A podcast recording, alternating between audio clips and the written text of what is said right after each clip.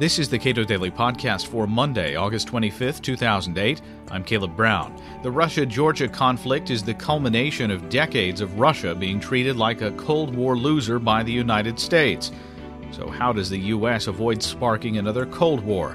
Ted Galen Carpenter, the Cato Institute's Vice President for Defense and Foreign Policy Studies, comments. Tensions have been building between Russia and the United States and, and the West generally for a good number of years. Uh, Russia felt that when it was very weak in the 1990s, the United States and its NATO allies pushed Moscow around repeatedly with regard to NATO expansion, with regard to showing utter contempt for Russia's long standing interests in the Balkans, uh, with the NATO response both in Bosnia and then later the NATO war against Serbia to detach the uh, province of Kosovo from Serbia. Russia was uh, simply too weak to do much of anything except uh, offer anemic protests. But when Putin came to power, he began trying to rebuild Russia's strength. He has done so rather successfully. And he was also uh, the recipient of good luck. Russia, with oil at uh, $120 a barrel, is in much better shape economically than Russia with oil at 15 or $20 a barrel. And the same is true for a number of other commodities. Uh, the revenue flows into the Russian government are quite extensive at this point, much larger than they were a decade ago. And the Putin government moved to rebuild, to some extent at least, Russia's military strength. Uh, there have been indications now for several years that uh, Moscow is becoming much more assertive it is not willing to tolerate uh, being treated as the defeated power in the Cold War anymore. This action in Georgia is the culmination of that kind of change in Moscow's attitude and policy. Even in his early days in office, Putin gave clear indications that he wanted Russia to be uh, treated as part of the West. What happened? Russia wants to be treated as part of the West but largely on its terms. Uh, that is to say, uh, the West is not supposed to uh, meddle in Russia's internal political affairs, even as the political system turns ever more authoritarian. And the West is to treat Russia as an equal, not as some poor relation. And uh, the United States has been very, very slow to adjust to the changing realities the major European countries have been a little bit faster in adjusting to the change. For example, when the Bush administration foolishly pushed forward with a proposed NATO membership action plan for both Ukraine and Georgia, a number of U.S. NATO allies, most notably Germany and France, but others as well, uh, refused to go along with that and uh, basically uh, delayed the process indefinitely with the NATO summit in Bucharest uh, earlier this year. Uh, there was simply a vague commitment that uh, membership remained open eventually to any country, including these two. That was a far cry from what the Bush administration wanted.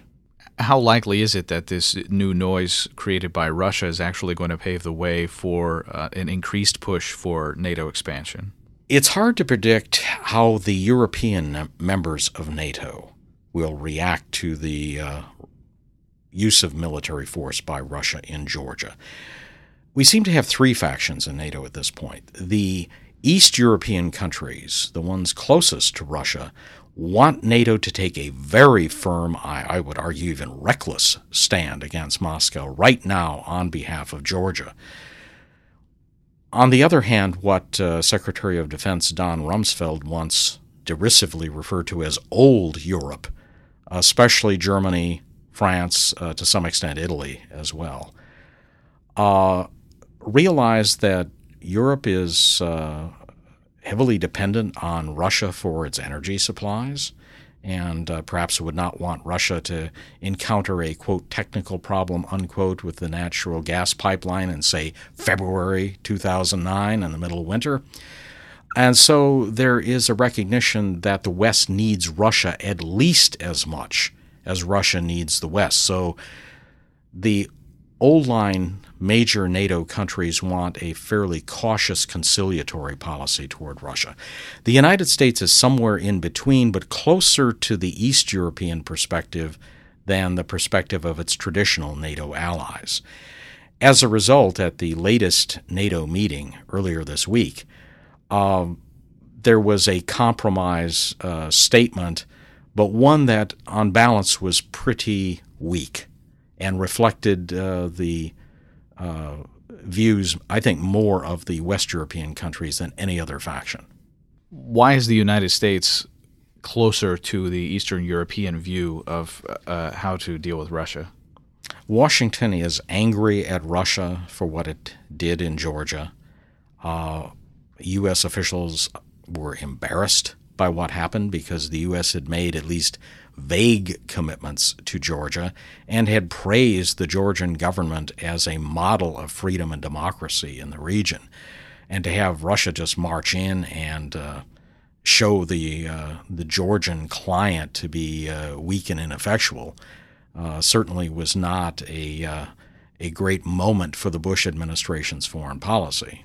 Not that it's had many great moments, and uh, Washington therefore wants a fairly strong stance uh, in response to Russia, but people like Condoleezza Rice understand that the U.S.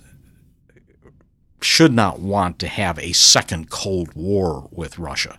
The East Europeans, I don't think, would mind that at all. It would def- define the relationship very clearly. It would draw the line emphatically with regard to the projection of Russian power westward.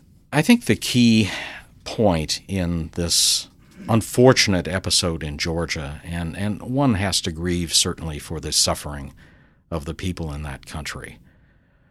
But it's important to recognize that the United States and Russia have a lot of interests in common. Washington should do nothing to jeopardize those important interests. For example, we absolutely need Russia's help if there's any hope of derailing Iran's nuclear program.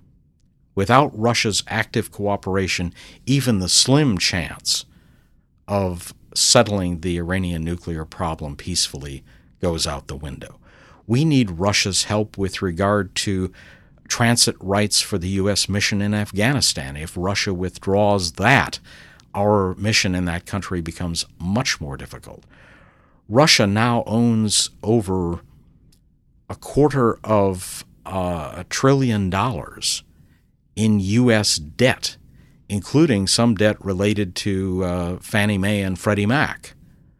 Uh, we would like Russia, given the current credit problems in the United States, to continue being a buyer of U.S. debt. It would not be in our interest for Russia to sit on the sidelines, much less become a seller of debt. We need Russia's help on the North Korea nuclear crisis.